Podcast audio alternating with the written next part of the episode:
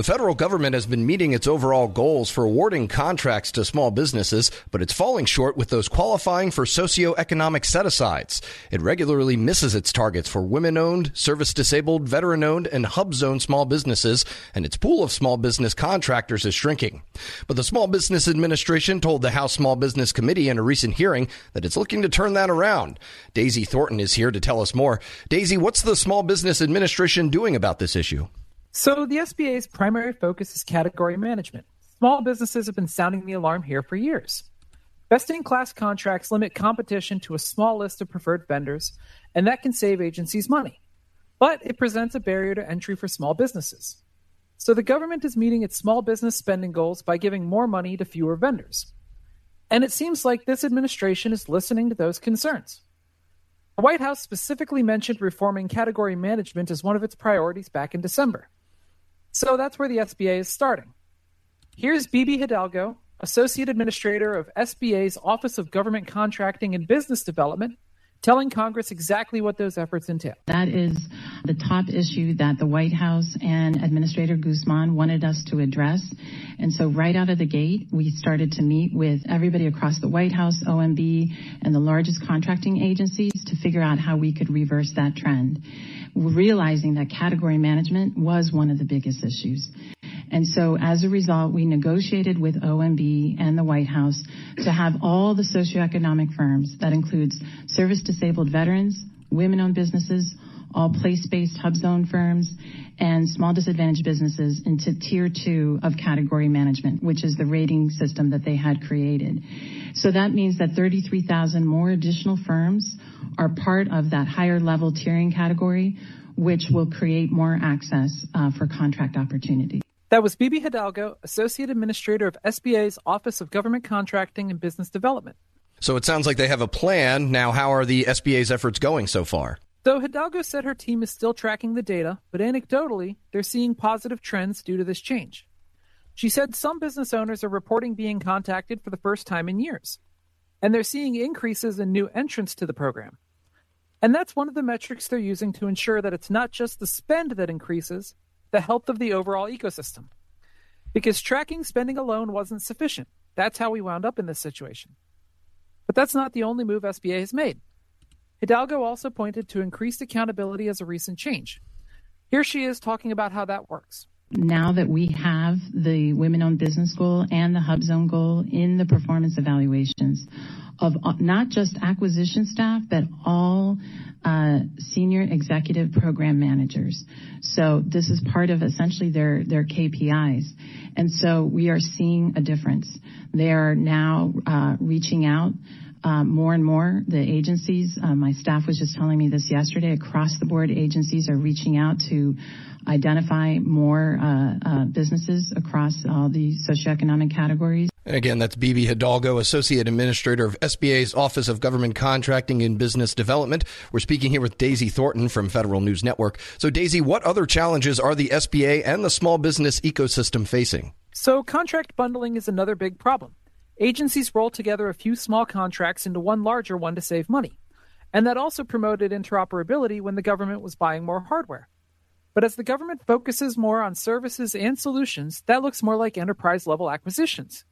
And that's forced out more small businesses. For example, Kansas Democratic Representative Sharice Davids pointed out small business contract spending tends to be geographically concentrated as well. So she said that 43% of the contracts went to around 17 congressional districts, 12 of which are located in Maryland and Virginia. And Hidalgo said contract bundling tends to favor large companies and the small businesses that work with them. So the data her team is collecting will be analyzed geographically as well, and the hope is that it will lead to a solution that to ease that concentration. So, apart from geographic concentration, what about the socioeconomic set asides? Uh, what is SBA doing specifically to help out those businesses? So, Hidalgo said she's specifically looking at the certification process for those companies. That process has suffered some issues recently. For example, Pennsylvania Democratic Representative Chrissy Houlihan noted that 15,000 women owned small businesses applied to an SBA program, but 12,000 were returned for more information, according to the latest Inspector General data. And Hidalgo said her team found a glitch in the certification pipeline and is working on fixing it. Here she is talking about those efforts. We learned that the way it was set up is they would ask uh, applicants for all of their documents at once, but it turns out if they didn't upload them individually, then it would only accept one of the documents. So I said, this is unacceptable and we need to fix this right away. And my team got right on it, fixed it to at least inform the business owner that they needed to upload one at a time. And as a result, we're seeing differences like that are having an impact. We've now uh, certified well over 5,700 firms. We're on pace to certify over 6,000 this We are not any incomplete applications. I have my pre-screeners working directly with the applicants to make sure that their application is not rejected and that they can work toward a complete application as soon as possible. That was Bibi Hidalgo, Associate Administrator of SBA's Office of Government Contracting and Business Development. So the hope is that refining these certification processes will help more small contractors that qualify for socioeconomic set asides to get their foot in the door. And we'll see how successful those efforts will be. Yes, there will certainly be more to come on this issue. Daisy Thornton from Federal News Network, thank you so much for filling us in. Thanks, Eric. Find more of Daisy's coverage at federalnewsnetwork.com. Hello, I'm WIPA CEO Shane Canfield, and thank you for joining us on another episode of Lessons in Leadership. I'm honored to be joined by Angie Bailey, founder and CEO of Ananda Life. Angie has a remarkable career in public service, beginning as a GS2 clerk typist with the Social Security Administration. And over the next 40 years, Angie steadily worked her way up through the government, ultimately becoming the Chief Human Capital Officer at the Department of Homeland Security. She's been recognized with presidential rank awards by two administrations for leadership, innovation, dedication, and commitment to the country. Angie, thank you for joining us. Thank you, Shane. What a pleasure to be here. Angie, you've made quite a name for yourself as a leader in the federal workforce. Who was the first person you remember looking up to as a leader, and what about them inspired you? You know, I often think about this because, you know, sometimes we think of the people that we look up to the most as being somebody that throughout our career has, you know, been at the highest levels and all. But I, you know, I've got to go back to honestly whenever I was 10 years old and uh, I remember I really wanted to play Little League baseball on a boys' team. I was the only girl. And interestingly, it was the women who would keep saying to me that no, I couldn't play. And then one day, whenever I was there to sign up yet again, uh, there was this guy. His name was Delbert Beiser.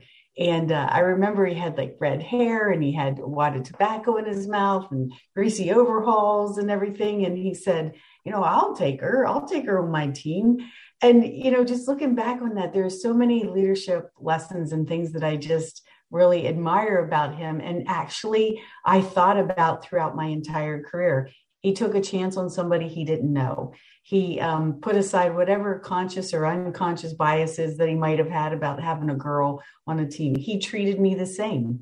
Uh, whether you know if i wasn't performing i got benched just like the boys. I got no special treatment and and and he was just really honest with me and he just included me in everything. And so looking back on it uh, you know really it was delbert Beiser, our local mechanic in our little small village that was i think my inspiration for going on to i hope become the leader um, you know that that i wanted to be i'd say half of the guests on this podcast have had similar stories where they reach back to either childhood or young adulthood. And I and I think as leaders, it's really incumbent upon us to keep that in mind that that what we say and do, at, especially in the younger ages, really can have a lifelong impact. How would you describe your leadership style, and and how's that developed over time? I would say that the one word that describes my leadership style is that I care. Um, I guess that's more than one word, but I care. Uh, I, I've always cared about the mission. I've always cared about the people. always cared, you know, about making sure that that they had what they needed or that they were developing the way, uh, you know, that they aspired to develop. And I tried to take this approach of not treating people the way I wanted to be treated, but instead treat people the way they wanted they want to be treated. And I think that that really kind of developed over my career. You know, I started out just like most leaders do where it's very results driven it's all about the bottom line you need to make sure that you get everything accomplished because you know that's what everybody's looking for the goals the metrics etc but I think as you mature and you go along, you start to, to your point, you draw back on those early childhood days or early adult, young, you know, whenever you're a young adult, and you say, you know, I think that there's a little bit more to this than just the bottom line.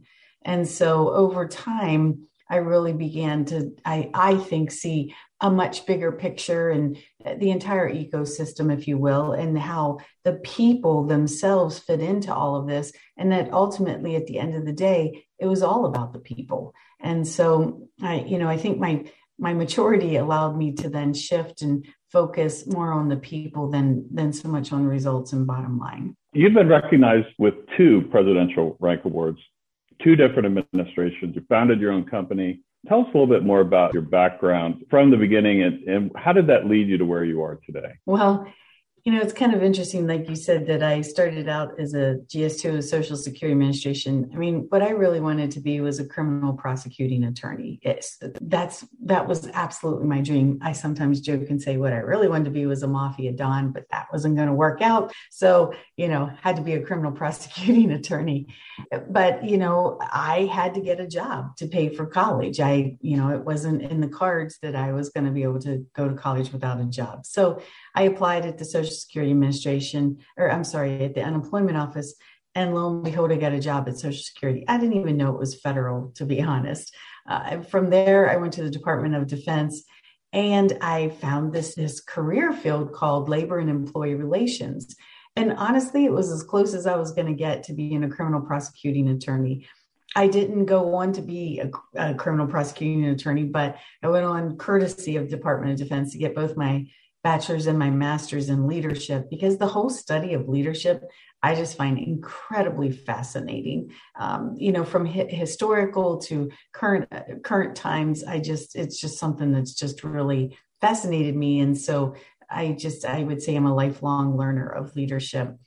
And then I would say some of the other things that got me maybe where I am today is I never really said no to anything. If people asked me to take on a new challenge, even if I wasn't sure I was going to be successful at it, I would say, you know what, not sure this is going to work out, but more than happy to give it a try. And it always worked out.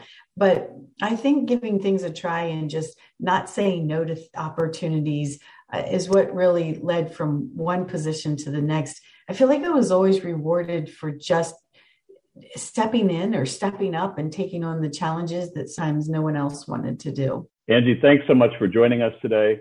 Oh, thank you, Shane. It's such a pleasure. I, I really appreciate you giving me this opportunity. Thank you. This has been the Lessons in Leadership podcast. I'm CEO of WIPA, Shane Canfield. Looking forward to talking to you next time. This episode is brought to you by Zelle. Whenever you're sending money through an app or online, it's important to do it safely. Here are a few helpful tips. First, always make sure you know and trust the person you are sending money to. Second, confirm you have entered their contact details correctly.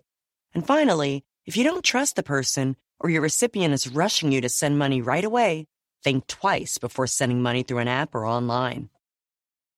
Grab a 30-day free trial of Live by Live Plus, and you'll get unlimited skips, commercial-free music, and all of the podcasts and live streaming events you can handle. Visit livexlive.com slash podcast one to learn more and start your free trial.